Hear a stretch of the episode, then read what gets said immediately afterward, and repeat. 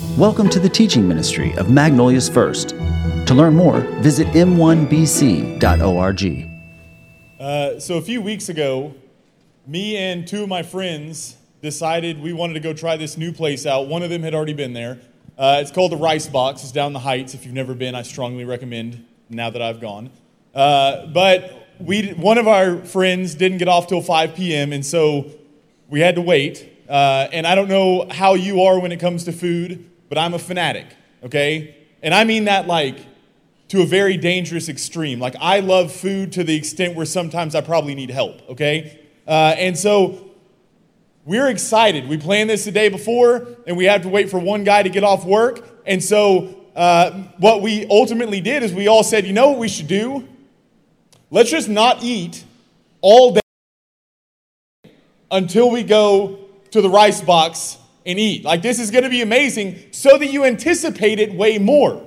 And so that's what we did. We waited all day long. Uh, Ivan back there, he was the one we were waiting on that got off at five. And so he gets off at five o'clock, and we're pumped, man. I'm already like, I can go quite a while, quite a while without food, and it doesn't really bother me. But I'm getting to the point like 5 p.m. That's a long time, and so I'm like, oh man, I'm getting hungry. I'm kind of anxious, but I'm kind of I'm kind of hangry also, like I'm irritable. And so we get in the car, uh, and it, you know we're going toll roads all the way. So we're gonna go 249 to the Beltway, around to 45, and and loop on down to the Heights. And so we get on 249, we're cruising, and we, we, we start getting close to the exit for the Beltway.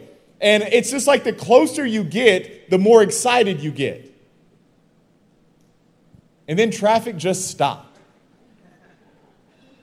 And I mean dead stop.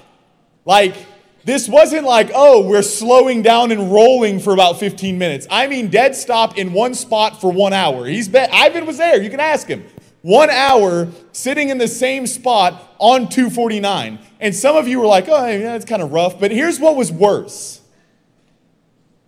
our exit was right there. We could see it. You could see the exit the entire time. And I'm just like, oh my God. So what, what turned from leaving at 5.15 and getting there at 6.15, we are now still sitting there at 6.30 in the same spot we had been sitting, staring at the exit. And the only thing hindering me from, the, from Rice Box, the only thing hindering me from beautiful flavor and glory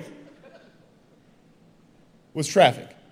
And now, granted, let me say this it was a car accident. And so don't let me be that insensitive guy that's like, they've inconvenienced me. It wasn't like that. I wasn't mad at the people, I was just mad at the situation, right? Because the traffic was hindering me from getting to where I wanted to go.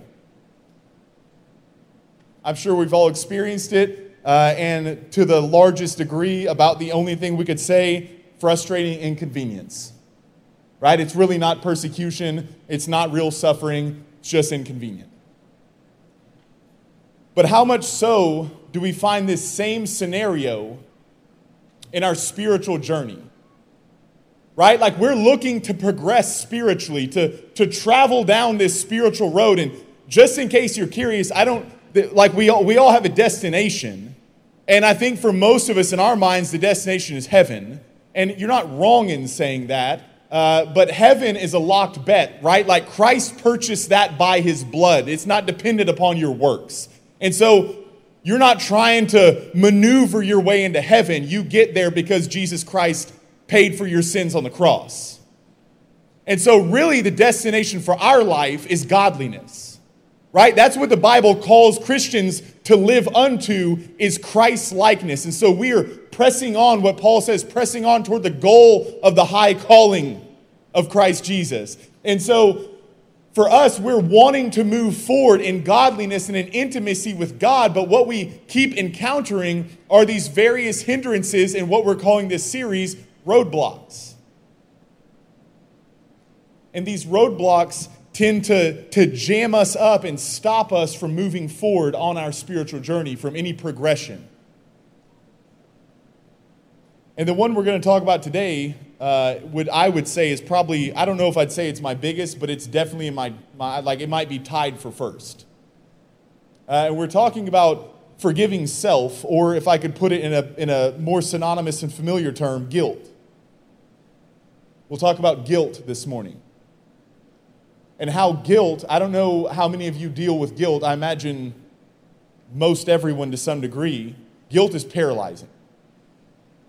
It's, it's honestly, it's a paralyzing thing to deal with guilt. Uh, some of you deal with it far worse. If you've ever, uh, if you if you are or or are in relationship with addicts, the, the biggest struggle for an addict is guilt. Guilt cycles run addicts back into addiction cycles because it's what all they feel they can deserve. So you see how guilt triggers processes of progression. It, it, it halts it completely. And it does the same thing in our walk with Christ. And so let me throw up the big idea first thing. The big idea is this guilt is the byproduct of the Christ follower focusing on themselves rather than Christ. Guilt is the byproduct of the Christ follower focusing on themselves rather than Christ. And so, what we're going to do uh, to look at guilt and what we should be doing with it, we're going to be in Psalm chapter 130. Okay, Psalm's very long book. Uh, we're going to be in Psalm chapter 130. It's eight verses. And here's the way I want to do this I want to break it down uh, in, a, in a few sections and identify what the psalmist is teaching us through this psalm. And so we'll start with verses 1 through 3. The psalmist says this He said, From the depths of despair, O Lord, I call for your help. Hear my cry, O Lord. Pay attention to my prayer. Lord, if you kept a record of our sins, who, O Lord, could ever survive? Now, there's something I find very interesting about this psalm. Off the start, he says it's from the depths of despair that he cries out. Now, if you've ever read the Psalms, right? If you've ever just started in Psalm 1 and read through Psalm 150, there's something you'll find to be a very repetitive uh, nature or a very repetitive theme in the Psalms, and it's this crying from the depths. Right? The psalmist is always crying from the depths, and the reason is because life is very difficult. And we're in a very tragic life, but we have a God in heaven who hears our cries and calls us to come unto him, right? But but here, what I find interesting is most often when you read the psalmist say things like that, he then talks about his enemies or that he's caught in a snare or, or all these various things that are going on. But in this one, in this psalm, he only mentions one thing, and it's sin. He doesn't talk about anybody else. Nobody else is a problem. Nobody's chasing him down. Nobody's trying to kill him and yet he finds himself in the depths of despair. And how often for us is guilt our greatest burden? And so, what does he do? He cries out to the Lord. He cries out to the Lord. I don't know what you do when guilt weighs you down like a sack of bricks. But how often do we not call on the Lord? How often instead do we do the exact opposite and run another direction because it's really before the Lord that we feel guilty? Right? You could look at your lives a lot of times. Listen, for, for man, I'm not talking to only people who've done really bad things, right? Like sin is quantified in some way or qualified. Sin is sin because we offend a very big and worthy God. But what we tend to do is maybe we go, well, I never did bad sins. And yet, what you find yourself in is the older you get, waking up every morning with heavier bricks on your chest, heavier burdens of guilt over and over and over. And how do we usually respond to that? Well, we're what they call a guilt innocence culture. So let me tell you how we don't respond we usually don't respond by going to the Lord. We usually don't respond with gut level honesty. We usually respond by watering down our sinful natures, watering down our sinful actions, and making it seem as though the things that we've done really aren't that bad in comparison to this person. And so, on the level of comparison, we're really not that bad. And so that's what we do to try and get ourselves through the day. We run to self help books, motivational speeches, and all these various things to try and get our eyes off of our guilt and onto some positive feature that we might have. But the dilemma with that is if you look at the psalmist, if you're honest with yourself, the psalmist, he's the problem. And let me just be blunt with you for a second. Now, it's not to say that no one's ever treated you poorly, but in reality, what's the problem with you? You. And that's the problem with me, is me. We are our biggest enemies. We are our own letdowns, our own disappointments. And yet, what we find in ourselves is this odd drive. I don't, I don't get it. I, I do it too. And I'm teaching this. But I find myself wanting to outrun it with these various forms of success, right? I begin to get a grasp of, of my sinfulness, of my depravity, and then I go, how can I just be better? Right? So I'm listening to all these Navy SEALs talk about how they own their life, and I'm like, I'm going to do that too, and I fail miserably at it. Because mentally, I'm just not that strong. And then there goes the spiral, even worse.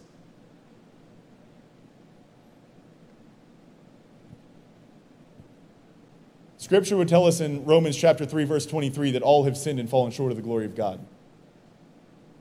You know what I find most interesting about this whole drive towards success? You know, it's you know what that is? It's a cover up. Right?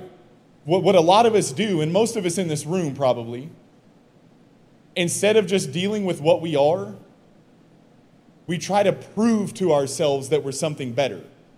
You know, we're like Rocky Balboa. Like, why did he want to go, go the distance? To prove to himself that he's not a bum. And it's the same for us. We just want to prove that our existence is justified. And let me, let me give you a quick warning about something. If you're in that boat, when Adam and Eve first sinned and they first recognized their shame and their guilt, you know what the first thing they did? They covered themselves with fig leaves. What's your fig leaf? What's the thing you're running to over and over and over to try and cover up that shame and cover up that guilt?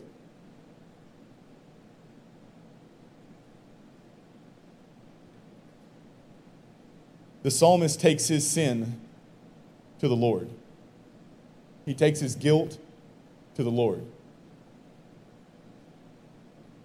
And I would strongly encourage that if you ever want to get away from guilt, you take it to the Lord.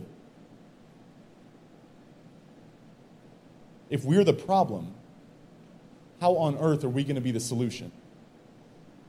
We need one outside of ourselves, one mightier than us. We need His grace, we need His forgiveness. And that's where the psalmist moves us. Look at uh, verses 4 through 7. But you, speaking to God, but you offer forgiveness that we might learn to fear you.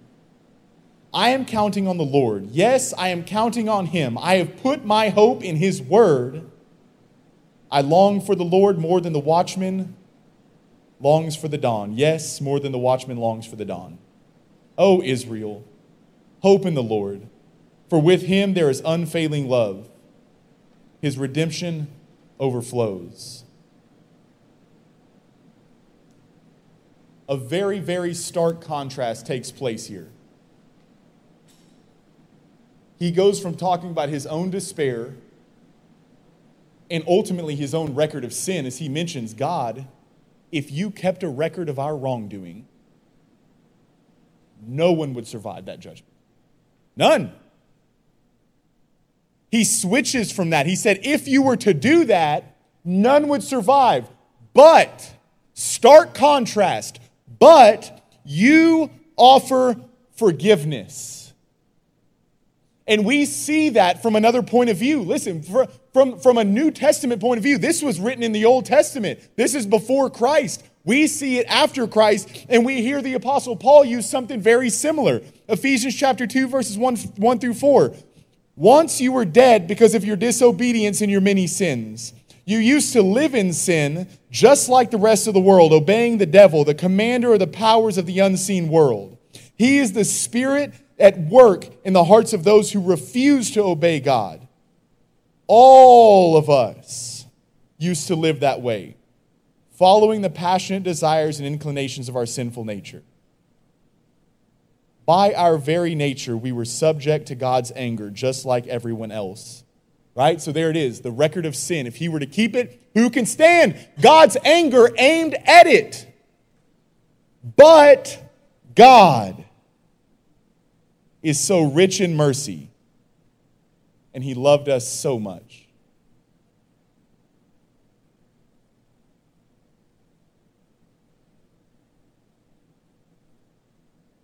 See what the psalmist does?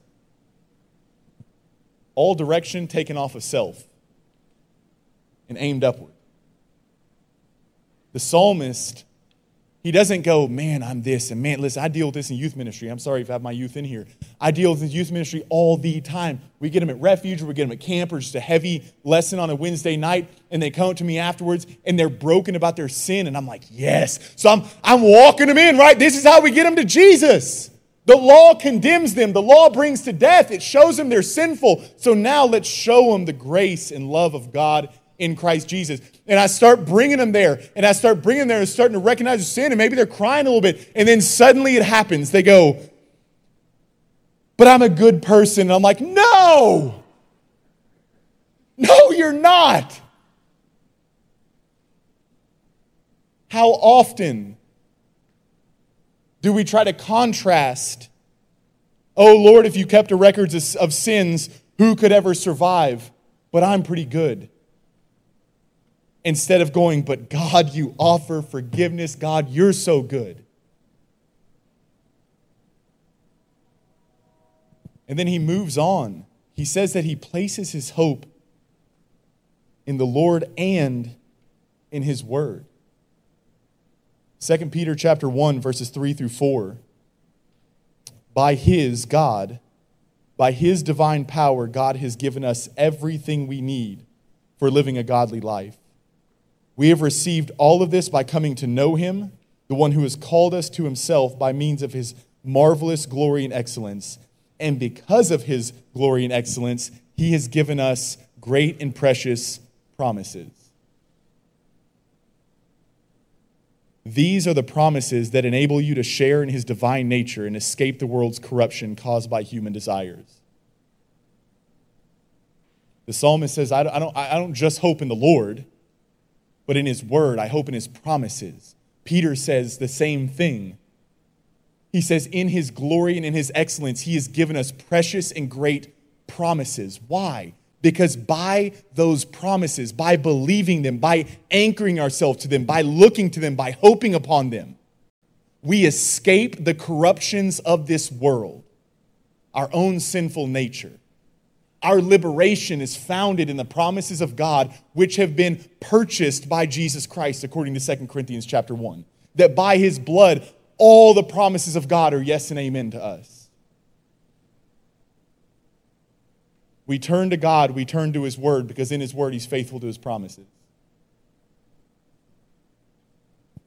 But then He says something really interesting that I'm, I'm going to be honest, it took me a long time to understand this. I long for the dawn, or I, lo- I long for the Lord as the, the watchman longs for the dawn. And I'm like, what? Like, what? I, I could think of comparisons. Like, I remember when we were in India uh, a couple, back, I think 2019, we did a backpacking mission trip uh, through this rainforest, these remote villages, right? And so we were back. I'm excited because I love backpacking. I love rainforests. I love mountains. And day one, we just start dropping down this mountain. And I'm like, this is amazing, right? And we get to the bottom of this valley and we're, we're sleeping at this river in the, in the valley of the mountains of the rainforest, right? Beautiful scenery. Most beautiful thing ever. And I'm like, I could just sit out here for days and, and never take my eyes off of this. And as night falls coming, we're setting up tents and everything. It gets dark there at 5:30 p.m. The sun comes up at 5 a.m. Uh, and so we're trying to set stuff up, and they come. They go, "Hey, I need everybody's attention." Our our our, our nationals do. Just so you guys know, if you have to go out of your tent at any point in the night, you have to make sure and get somebody up and bring them with you. And I'm sleeping in a tent by myself, and I'm like, "Why?" They're like, "Well, there's leopards out here." Uh, and so if you try to go out and go to the bathroom anywhere, they'll attack you and eat you. And I'm like, biggest fear. All right, confession. Biggest fear being eaten alive. I don't want it. The only way I don't want to die is to be eaten alive. Scares me to death. And so do you know what I do? I lay in my tent at 5:30 p.m. when it gets dark, and I just lay there until 5 a.m. when it comes up. And I don't know if you ever tent camp. It's not comfortable. Right? We didn't have air mattresses. It's humid. I didn't even have a rain fly. We're in a rain forest. So I'm soaked, sleeping bag soaked, and I'm just like, and the moon is brighter than the sun. And so I'm laying there at night, moon like shining in my eyeballs. I can't sleep. It's 2 a.m. I've still got three hours till the sun comes up, and I can't get out of my tent. And so I just sit there, waiting, longing for the rising of the sun so the leopards will go away.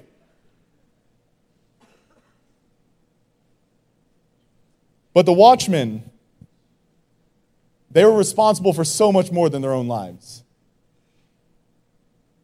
The watchmen set up on the walls of the city at night in an era when there were no spotlights, when the enemies could get very close to the walls before you ever saw them.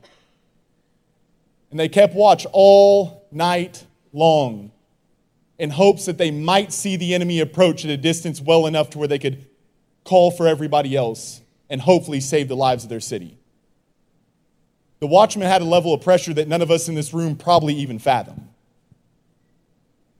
And so when I think about how much the watch, I think about how much I long for the sun because of a leopard, much less having the lives of thousands of people in my hands and my responsibility, that if I miss a single thing, they could all be dead.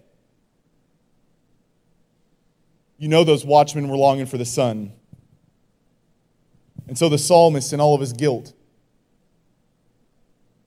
longs for the Lord and hopes in his promises. And so he calls us to wait in him. You know what's most interesting to me? In the guilt and in the shame of this human being who's just like us, he celebrates God. He celebrates the character of his God. He celebrates his unfailing love. He celebrates his overflowing redemption despite his situation. Man, when I've had a rough week or a rough night or a rough morning, it's hard for me to celebrate anything.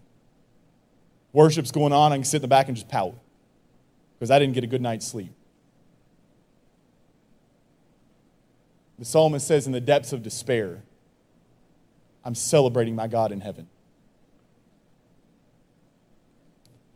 Verse 8, closing verse. He being God, he himself will redeem Israel from every kind of sin. This is where the hope comes in. Notice what he says.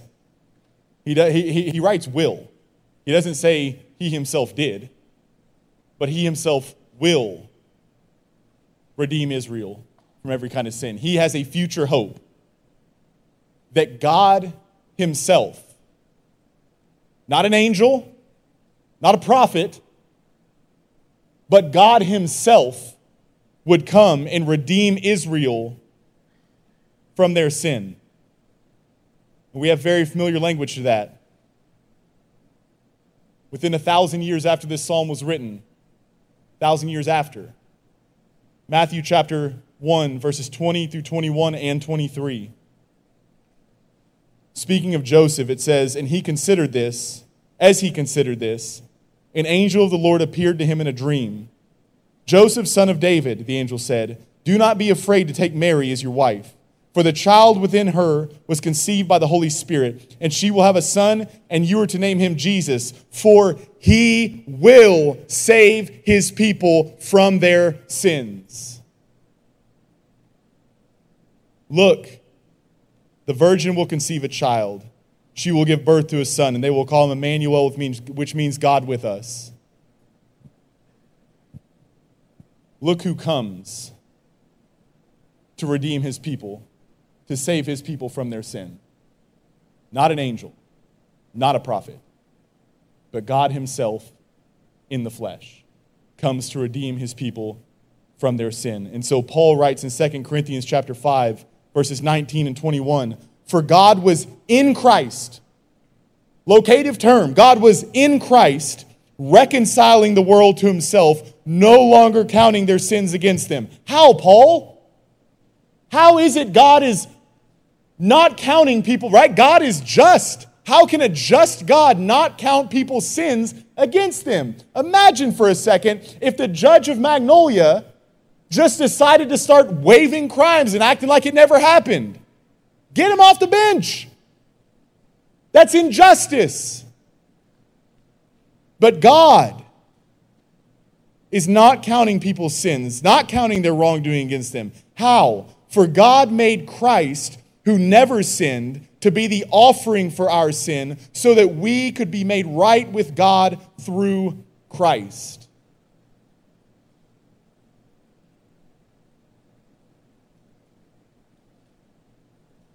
All sin, past, present, future, imputed, transferred to the account of Jesus Christ, Jesus Christ penalized and punished for all our sin, past, present, and future, so that we never have to be penalized or punished for it. That's the gospel. That's the good news. The good news always has to begin with we're sinful. But it always ends with God is gracious. So much so that he sent his only son to die the death we deserve so we could have the life that he deserved. And so now what we see is something, listen, the psalmist didn't see this. We see God's love and redemption and forgiveness more radically on the other side than they ever could have. And before we move into next steps, we're moving to next steps. I'm going a little over, I apologize. Uh, before we get to next steps, I, I need to say this. Until this, this is what we call the doctrine of justification, that we've been made right with God through Jesus Christ.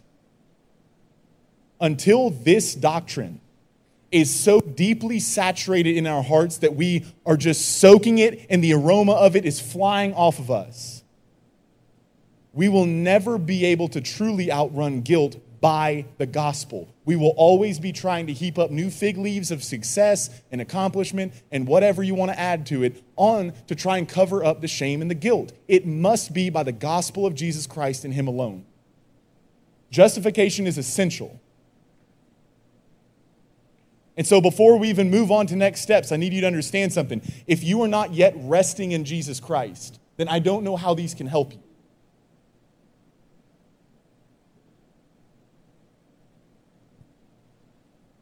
First, next step stop downplaying your sin to help you feel better about yourself.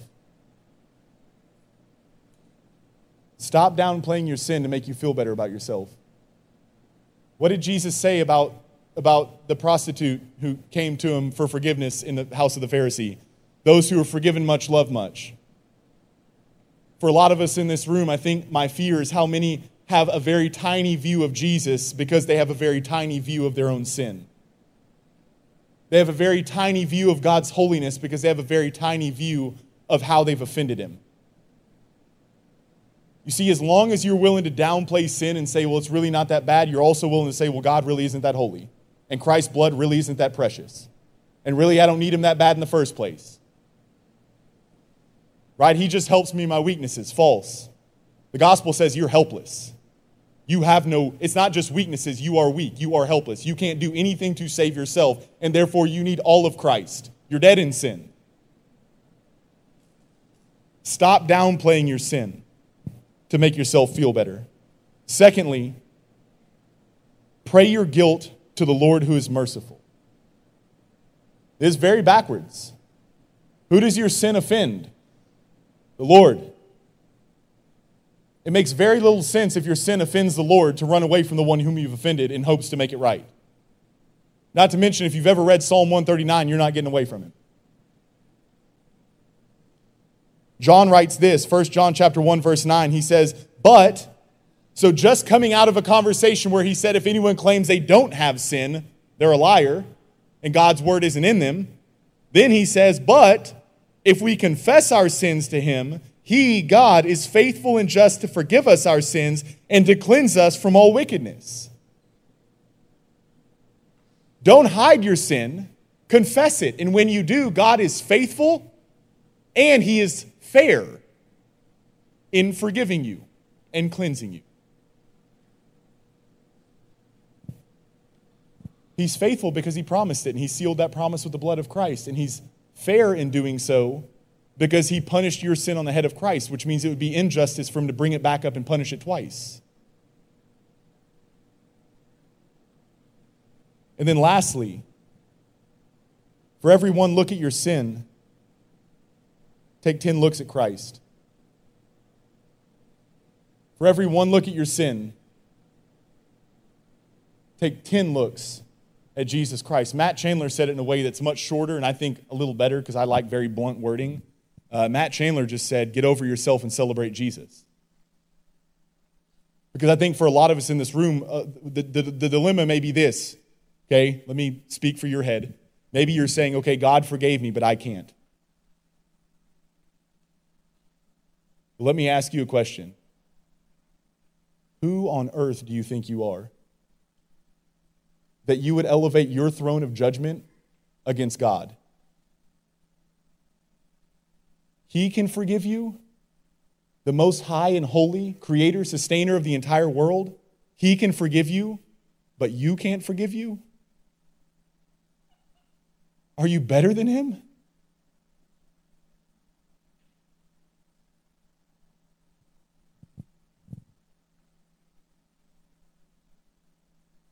If I could repeat the big idea one more time, because I just want it to stick. Guilt is the byproduct of the Christ follower focusing on themselves rather than focusing on Christ. Let's pray.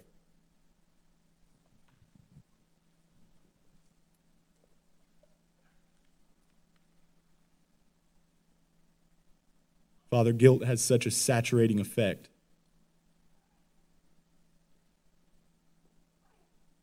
And it's so terrible because your word tells us in John chapter 4 that you were seeking for worshipers. But as long as our eyes are only fixated on our guilt, Lord, we cannot turn and worship you. So I pray that in the deepest parts of our hearts, we would know your forgiveness, we would know your grace, that our pride would fall to pieces, that you would wash away our guilt and our shame, that we would be able to celebrate with Paul in Romans 8 1 that there is therefore now no condemnation for those who are in Christ Jesus. Father, if you sent your only Son to be condemned so we don't have to, don't let us consider his death to be in vain. Lord, I pray that we partake in all that he offers in his death and resurrection so that we too could praise forever and celebrate your goodness. So reveal to our hearts in greater levels day after day your forgiveness and your mercy that's new every single morning. That we would praise you. Amen.